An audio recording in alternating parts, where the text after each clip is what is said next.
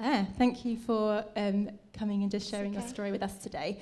Um, let's just start with the easy questions. What's your name? Where are you from? How long have you been a part of us here? Yeah, so I'm Claire and I'm from Seaford, so I've lived here pretty much my whole life. Um, and I've been part of King's for about six-ish years. Um, and you probably usually see me in the worship team, which is what I love to do. I love to worship God. Um, my mum sitting over there, Alison, Woo. put her in the spotlight. She's been coming here the same amount of time as me. And yeah, it's me. Was he a local Seafordian? Is it Seaford or Seaford? Seaford. Oh. Oh. Yeah. Hands up if you agree. Is it Seaford? Any Seafords in the house? Oh, Aaron Strong at the back there. We're going to go with Seaford. Yeah. Um, great.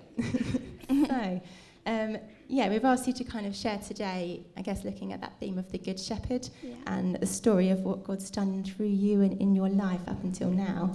Um, so perhaps if you could just start by, I guess, in a very quick summary, just a kind of where your story is going to go. What's your yeah. story about of Jesus being your Good Shepherd? Um, well, my story is really about God bringing me from a place of um, feeling really hopeless and how He brought me into hope and it's I'm kind of going to share a bit about um, an illness that took a big chunk of my life and how it affected me and my relationships and my relationship with God and kind of how He brought me through that. Yeah. So we, yeah, we were, I'm sure really, really welcoming Claire up here. It's a big deal to sit up here and share your story, which I'm sure you appreciate. So let's just, as we just listen, just yeah, big smiles for Claire. It's just sharing. Um, so I'm going to go slip off our stools. I know, awkward stools. Um, so yeah, let's let's kind of get started. Why don't you start by just sharing a bit about okay. yeah, the beginning go from there. Yeah, so um, I was brought up a Christian by my mum. Um, me and my sister were brought to church from a quite a young age. Um, my dad um, wasn't a Christian and is not a Christian, but when we were small, he kind of went along with it in to some degree, and he'd say things like, um, "I believe that Jesus was real, but I don't believe he walked on the water," and things like that. And from just a child, I remember having that childlike faith and really wanting to convince him and and wanting him to believe. Um, my dad was a teacher, and from the very start of school, I struggled a lot academically. So I was often in the lower sets at school, and I took that on quite hard, and kind of it affected my self-esteem because I would try really hard, but I couldn't understand why I wasn't sort of achieving these grades. And um, when I was about seven, my grandma passed away, and we took a year out to travel, which was amazing for um, young children to do, but at the same time, it meant that I kind of fell more behind in my academics. Um, and when we returned, my dad got a teaching job at Newlands, which was in Seaford, and um, I got some extra help with my academics. But at the time, it was a performing arts school, um, so I took up dance, and I kind of got engrossed into that whole dance world. I had a new group of friends, and so I was trying to fit in with them and um, trying to be the best at everything. I think I was quite a perfectionist, so I wanted to be the best dancer. I wanted to be clever, and I we were all quite competitive with each other. We all wanted to be pretty. We all wanted to be small. Um, and when I couldn't achieve these high expectations of myself, um, I really I took it on very harsh, and I, I, beat myself up about it. And I started thinking thoughts like. Um, why am I not good enough? I'm not good at anything. And yeah, my friends were very, like I say, competitive. And I remember from a very young age, we, um, we would sit in the playground and they'd go round one at a time saying um, their weight. And I remember thinking to myself, well, why do I not weigh that much? And looking back, it's obvious that each of us were lying because we were competitive with each other, but um, in my head, I didn't know that at the time, and I just thought, why am I different in every way? So how did that make you? How yeah? How did you come to feel just at those times? That all those things kind of adding up. How did they kind of Yeah. leave you feeling? Um, yeah, just really low on myself, really like, um, like I didn't know what to do about them because I would I would try very hard in life. I was constantly striving, um, and so yeah, my self-esteem um, became really low, and at the same time, there was sort of a pressure from in my home life and I just want to say before I say anything about my dad that um, I do love my dad and I understand um, why he behaved the way he has. Um, but there was a lot of comparison with my sister and myself. So um, while she would be, she would kind of be the beautiful model, look look like person, and he would say things like that. I would be the one that made him laugh or the one that was good at singing or whatever, but in my head that wasn't good enough. Um, and he had a difficult upbringing, and I do believe that in generational patterns, and I believe it's really important to break them in the name of Jesus. And my dad obviously never did that, and so the thoughts that my dad's dad put on him became ones he thought about himself, and then became what he thought about us. So they were the sort of things he would say, like um, he would often allow my sister to eat something and not me. And I just took that on to mean I was disgusting, you know. And a particular event I remember was um, we had a family day, and it was our extended family, and we went raspberry picking. And I remember I ate all my raspberries, and my dad said something in front of the whole family about basically somewhere along the lines of me being greedy for eating them and shouldn't be eating again. And so I refused to eat the rest of the evening. And I must have been about nine when that happened. And it really strikes me thinking about that because no nine year old should have those thoughts. And I remember looking back at, like, I look back at pictures now and I can remember fit, like, the way I felt about myself. Like, every single photo, there's negative feelings that I felt. Um, and the problem with competitiveness, and I think it's something that we all can so easily fall into, it's like it we kind of think to ourselves, if I could look like that or have that job or that much money or you know be that good at something, and it takes us away from our actual identity and um, takes us away from our God-given purpose. So we're trying to follow somebody else's um, instead of living up to our own, and that's what I kind of spent my childhood doing.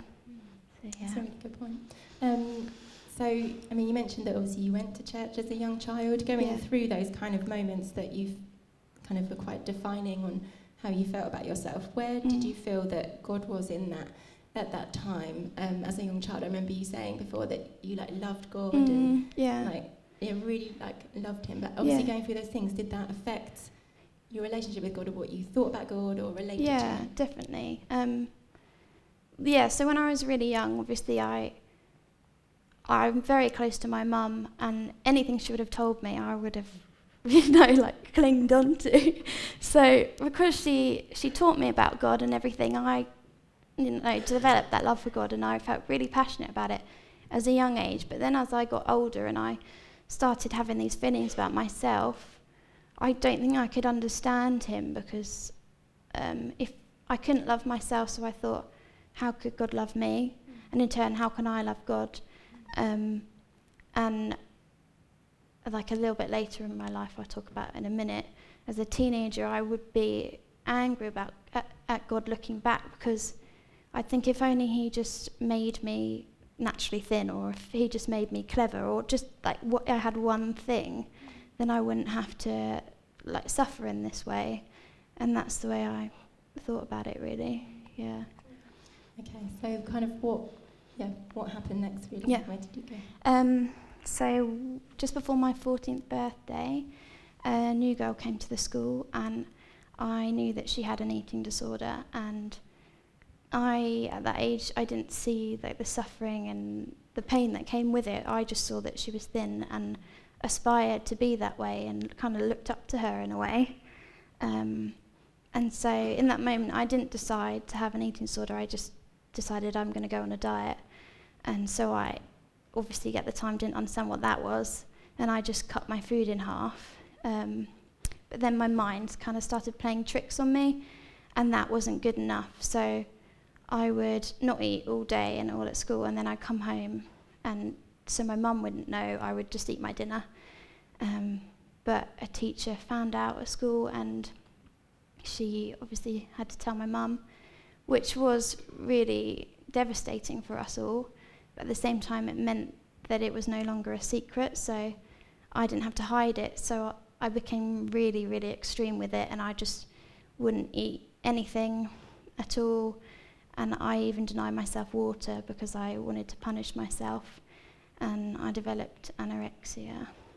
Um, and just want to say a bit about it now, and then I'll explain a bit more later. But um, people often would say to you, "Why can't you just eat?" And it's a really hard thing to understand if you haven't been through it. But the way I kind of explain it is, it's not initially about food. It's about all the things like if you think of a tree and um, a tree grows from the roots, and then from that grows out all the branches, and the roots are the root causes. So it's the things that I couldn't cope with, like the atmosphere at home or uh, not being able to, no matter how hard I tried, be good enough, and all these thoughts that I just couldn't, I couldn't bear, became the things like the the branches of the coping mechanism So it could be depression or whatever your thing is. Mine came out in that way. Um, yeah, and that's how I dealt with it. Um, and I yeah, did you receive any help at that point? Where did you? yeah.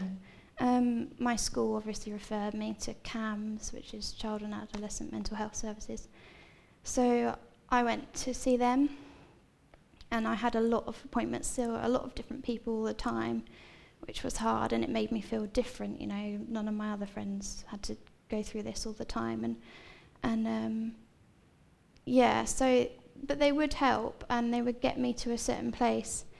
But when I got better with my eating disorder and I was at a healthier weight, I couldn't cope with that and I couldn't bear it. It was like my safety net, and the one thing that I had control over was gone.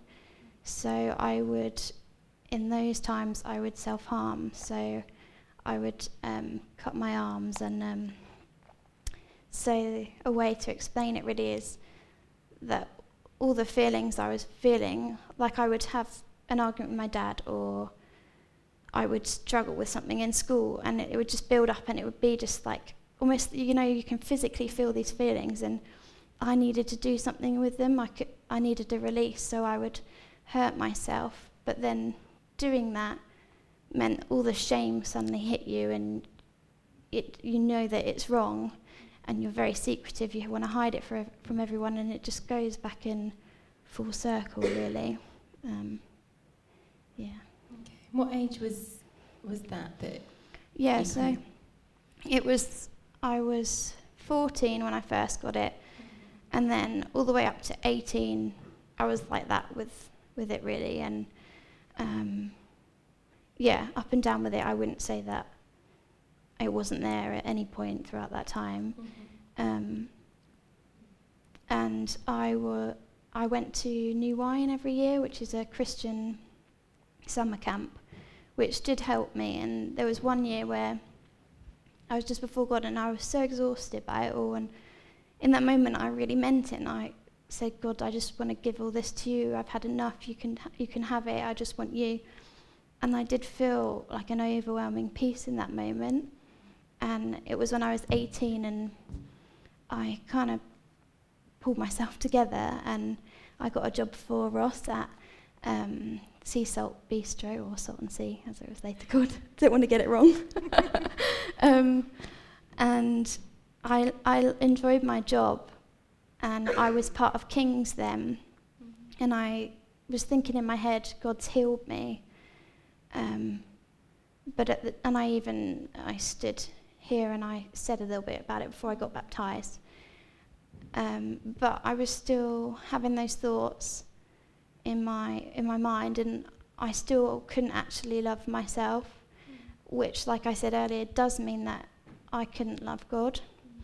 and so. Did you find that was just so ingrained in you that that just felt quite Yeah. It's just life. That's how things Yeah. are going to be from now on. Yeah, that's what I thought because I think a lot of time, like mental health services, I would hear a lot of like, you'll never be fully better from this, but you can learn to live with it. So that's what I thought. I thought I'll just learn to live with this. But you can't really live with those thoughts all the time without it having an effect on you. Um, and when working for Ross, I was, I'm sure he'll remember, I was very low on myself and I I didn't think I was good at my job, and I beat myself up about that. And I didn't think I was smart enough to ever like have a career or go anywhere in my life. So I felt really hopeless, and things at home with my dad were getting a lot worse. So I was kind of I dreaded going home, and I would just run up to my room and just hide in there, very isolated. Um, so when I just after my 21st birthday, I relapsed and my anorexia came back. Um, but this time it was, I don't know whether it was because it, it had been so many years and my body was just fed up of it, but I lost a very extreme amount of weight very quickly and I became really unwell. Um, and yeah, I'll explain a bit about my kind of day to day life with it. Um, so I would kind of wake up in the morning and I there were no scales in our house because my mum had got rid of them. But she found out the other day when I told her I was hiding some in my cupboard the whole time. So I would sneak into the bathroom first in the morning and weigh myself. And either way, it wasn't a good good thing because if I had lost weight, then it wasn't good enough, and I started thinking, how am I going to get lower? Like that's not a low enough number. And if I gain weight, then it was devastating for me, and I, and just the shame hit me, and I I started thinking, what am I going to do today? I can't eat anything, and my mind would be going at like a hundred times an hour, and um, I couldn't shut off these thoughts, and it would be like, how am I going to hide my food today? How am I going to not eat? How much weight am I going to lose? And although an eating disorder isn't initially about food and weight, it becomes about that. It becomes an obsession and it is an illness. Um, and I just couldn't fight those thoughts. Um, yeah, and exercise became, um, you know, normal everyday exercise is just extreme. So I would force myself to go for dog walks when I was exhausted and like pe- like speed speed up the hill, and um, I my relationships were falling apart because all I thought about and all I cared about was the eating disorder. I couldn't shut off my mind to anything they had to say. I couldn't focus on, and it wasn't important to me. And same with God, like I couldn't focus on God because that that was my world. I was helpless to it. Um, and I,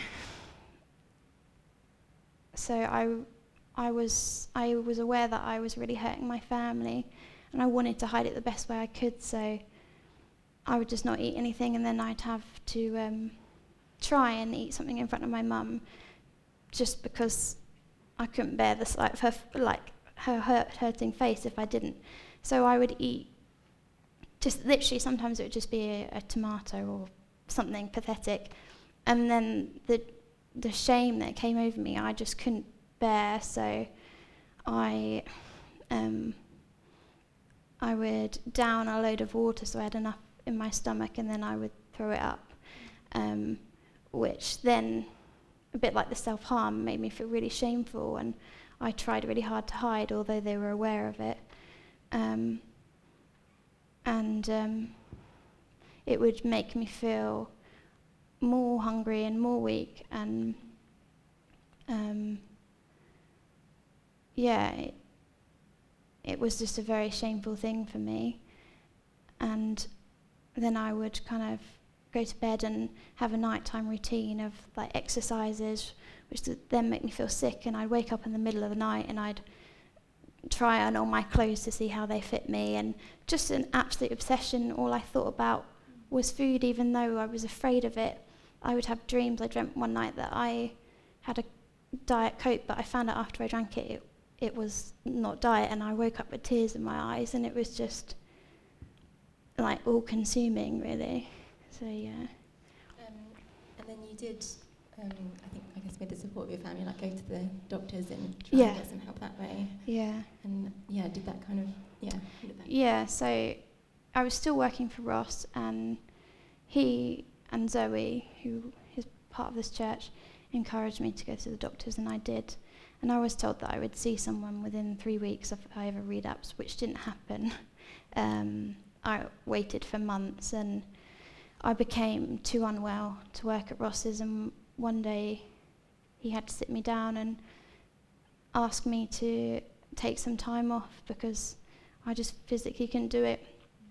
And I remember just bursting into tears because I'd let this thing control me again because you think you're you're in control but actually it takes away everything you love like you're not able to do anything. It took away dance for me. It, I wasn't able to work.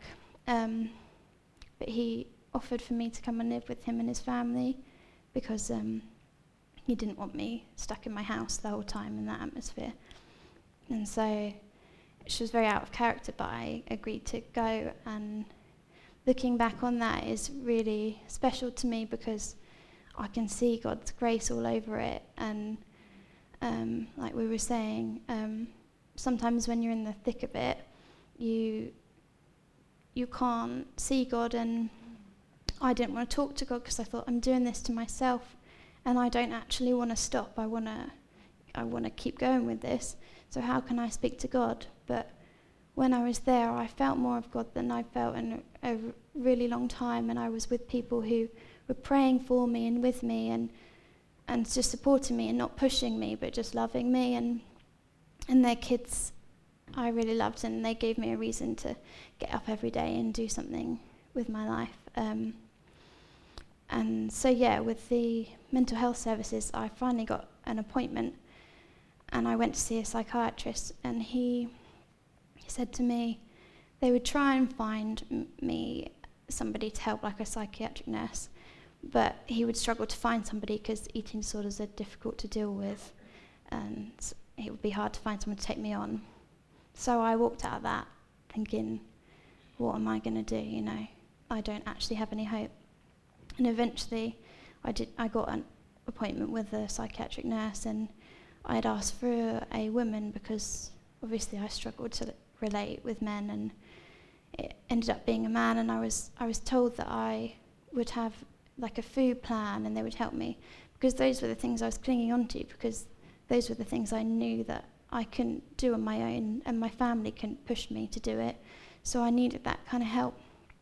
When I turned up for my appointment, um, he took my weight and he said, although I was underweight, I wasn't in any danger, and um, and that I wasn't able to be referred to an eating disorder specialist.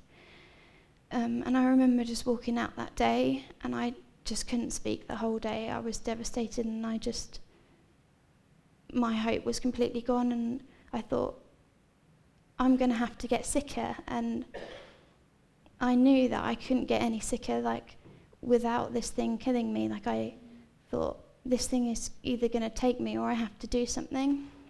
And it was kind of, they say, you know, it's your lowest, at your lowest that you can make that change. And it, it was in that moment I kind of realized God didn't actually create me to, um, to suffer with an illness and let it take me. You know, that's not my purpose in life. And I, I realized I didn't want that. Um, so I had known a, another girl in Seaford who'd struggled with an eating disorder, and um, she had been to a place called Mercy UK, which is a residential home in Yorkshire.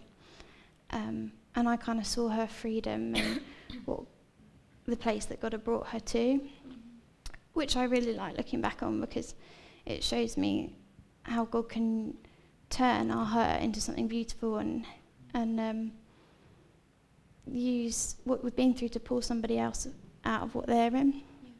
So that day I decided to apply, and by the grace of God, I got accepted.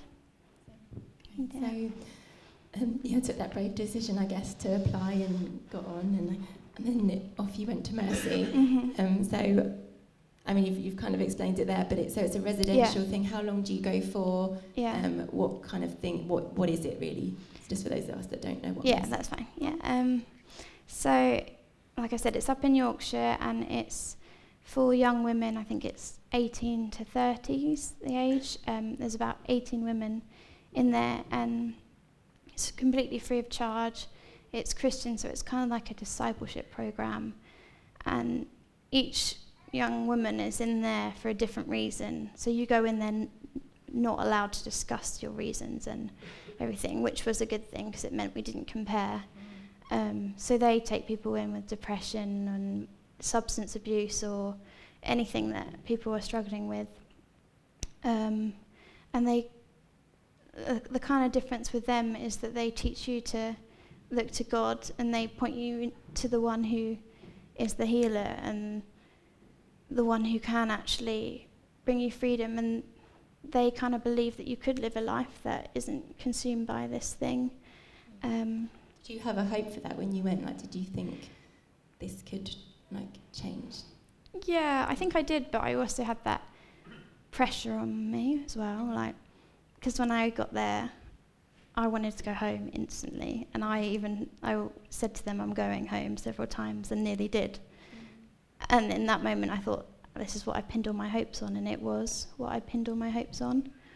Um, so yeah, shall I explain a bit of the, like the setup of it? And, um, so it's kind of like there's a um, steps to freedom. So you would work through forgiveness and um, healing life hurts and um, the lies that you were believing and things. And you would have Bible reading and you'd have worship time and you'd have teachings and you were assigned a one-on-one facilitator who you saw each week. Um, and then they had a, a thing called a hatch where you had to go make the decision to speak to them and say what's going on with you. Um, when you first go in there, everyone's put on after meal monitoring. Um, and yeah, so when I got there, it was almost like I was I was done and I was exhausted by it. So that the first night, I literally just ate, and I think they were really surprised by it. Um, but up until that moment, I had gone days without eating because I thought I wasn't sick enough to be there. Um, and then I sat in after meal monitoring, um, just like sitting in my thoughts, and I was too afraid to talk to anyone, and I was for a long time because I was scared of what they would think, and I, I kind of had that thing where I meant to be a good Christian and I meant to like feel this way about God and like I wanted to be good. I didn't want to do anything wrong, which is partly why I ate as well because I didn't want to annoy anyone or whatever. yeah, literally, I just wanted to be nice. But all that was challenged there. Like they pulled out that stuff in you, and the, st- the stuff of wanting to be perfect, and um, it just got to a time where they weren't taking me off of after meal monitoring, and I was getting frustrated. Like, why aren't they? But they knew because I wasn't, you know, I wasn't talking about it. And so one day, I just went to the hatch to speak to the staff, and I just kind of let it all out. And I said, I'm feeling like I'm fed up. I I want to throw up, and I want to um, go back to my eating disorder. I I don't care about anything else. I don't even want to talk to God and said all this this stuff and they just like met me with love and just said told me they loved me and hugged me and said like it's okay and prayed with me. And it was kind of that moment that I realized that's who God is and if anyone's going to understand what I feel, it would be him. Um, so it kind of changed the mo- the way I did my journey from then on. Um, yeah. So yeah, if you, um, yeah, I guess that was like you say quite a pivotal moment when you were there of like realizing what God's love's like. So how did it then continue on from there, and how did you kind of Um, take steps into knowing God's love for you and yeah. being set free from some of that stuff? Um, so before I went in, I think most of my life I just talked at God if I was going to speak to Him at all. I never really considered that He would talk to me. Um, and so the sessions that I had really kind of taught me that God speaks, and I would pray through my life hurts and just say, um, like, God, where were you when that happened? Like, these memories that were really hard for me to think about. And he would come in with just like really beautiful pictures of um, him being with me every step of the way, coming to me, coming with me in all these appointments and and um, some some images I would have of just when someone was saying hurtful things to me, I would just see Jesus blocking them from me and protecting me from them. And so those memories then became comforts to me and things I actually look back on as a good good thing.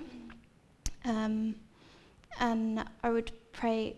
You'd have to write down everyone you needed to forgive and pray and ask like and forgive them and ask God to bless them. And that brings a lot of healing. Like sometimes I would be stuck and I'd be like why am I not moving forward? And it, it would be because I needed to forgive somebody. Um, and then another thing that probably was the most helpful thing for me in there was I wrote down all the lies I believed about myself. And then I prayed through them and I asked God, like, what is your truth? And waited for Him to tell me. Um, I write them down and then find Bible verses to back them up. Have you got any that you could share? us? Yes, I have conveniently, of course, I'm here. um, yeah, so, like, say a lie, I believe would be I'm alone and nobody understands or whatever, and he would say that he feels everything I feel, and the verse would be Isaiah 53, verse 3. He was despised and rejected by mankind, a, man of suffering and familiar with pain, um, or that I believe I have no future. And, and he said to me that he sees every single day I have to come, and the verse is Psalm 139, verse 16. Your eyes saw my unformed body, all the days ordained for me were written in your book before one of them came to be. Um, another one he said is, Your identity is in me, it doesn't matter what other people think. And it's from Ephesians 1, verse 5. God decided in advance to adopt me into his own family by bringing me to himself through Jesus Christ. This is what he wanted to do, and it gave him great pleasure. And so I had this, I, like a list longer than this, and I would read it over myself every day because you can't just get rid of those lies. You have to replace them with something, otherwise it leaves. Yeah, like you say, they've been there a long time as well, I guess. Yeah. You can think those Yeah. lies that you just thought are normal because they're like Yeah. ingrained in you. Yeah. Yeah. Okay, so yeah, I'm just I guess I'm just aware of time. If Oh. we're Oh God. um, Okay. So yeah, then you, I guess, did you just? Was it a journey of just as you spoke those things, like just starting to find some freedom Yeah. and just yeah, putting to death those. Yeah, I things that you think the change in me was that my identity wasn't in an eating disorder anymore. Like before, that was who I was, and I think everybody knew that I was ill. So that was just me. And then my identity was in God from that moment onwards, and I think I just knew that anything I ever have to face, He's already faced, or and He faces with me, and I could look back over my life and be comforted that I was never on my own. He, there was nothing I ever faced without him. Um, and also, like my journey was, like I said in the beginning, like hope to hopelessness and hopelessness to hope. Sorry. and um, for me, that that was believing I had a future and and um, yeah, just. Mm, how to explain it? Um, just not being consumed by those thoughts all the time and knowing how to deal with them if I was. Like, even now, I have to, if I don't do something like this for a while, then they will come back. But um, it's having the tools to um, work through them with God, really. I guess the verse that, or the bit that Jez read out from the Bible, kind of the thief comes to Yeah. steal, kill, and destroy. Yeah. I guess, but Jesus comes to give life and Yeah. to its fullness. And I guess that, how would you, Yeah. uh, yeah, as we kind of, I guess, it's like a conclusion to.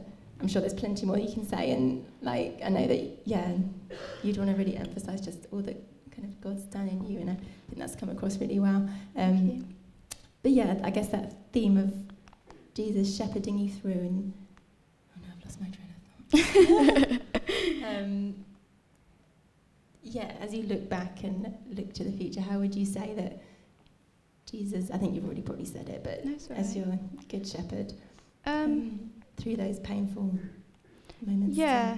yeah, hardship. it's um, yeah, like I said, just um, knowing that he's he's been with me through all those times, and also like I before I went there, I wouldn't um, I wouldn't even speak about hopes or dreams because I thought people would laugh at it and be like, you you couldn't do that, and like a couple of the the things that I wanted to do was just help other people that had been through the same things, do some counselling courses, and I wanted to go to Mozambique to do some missionary missionary training, and those things were incredible, and I did those when I came out, and they were just teaching me more about God and who He is and His heart for people, but they were also ways of showing me like you can do anything that God puts in you, like that with that you have all you need because you have all of God. And um,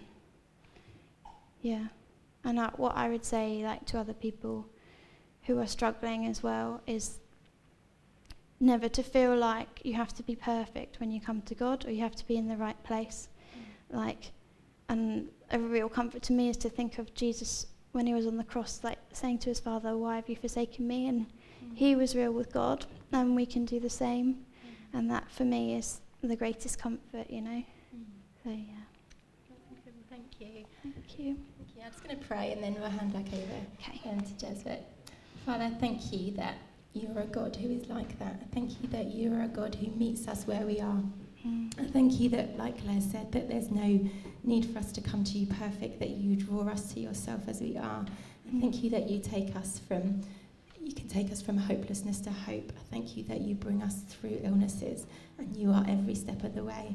I Mm. just pray for us as a church that, um, yeah, those words of truth that Claire's spoken and through her story, that actually that would um, kind of dig into us and, and into our hearts, that we would take those precious truths away that you do have a plan for our lives, that you love us, that you our identity is found in you. And I just thank you so much for that. Thank you for Claire and just her boldness in being up here today. Amen. Amen. Should we give Claire a round of applause?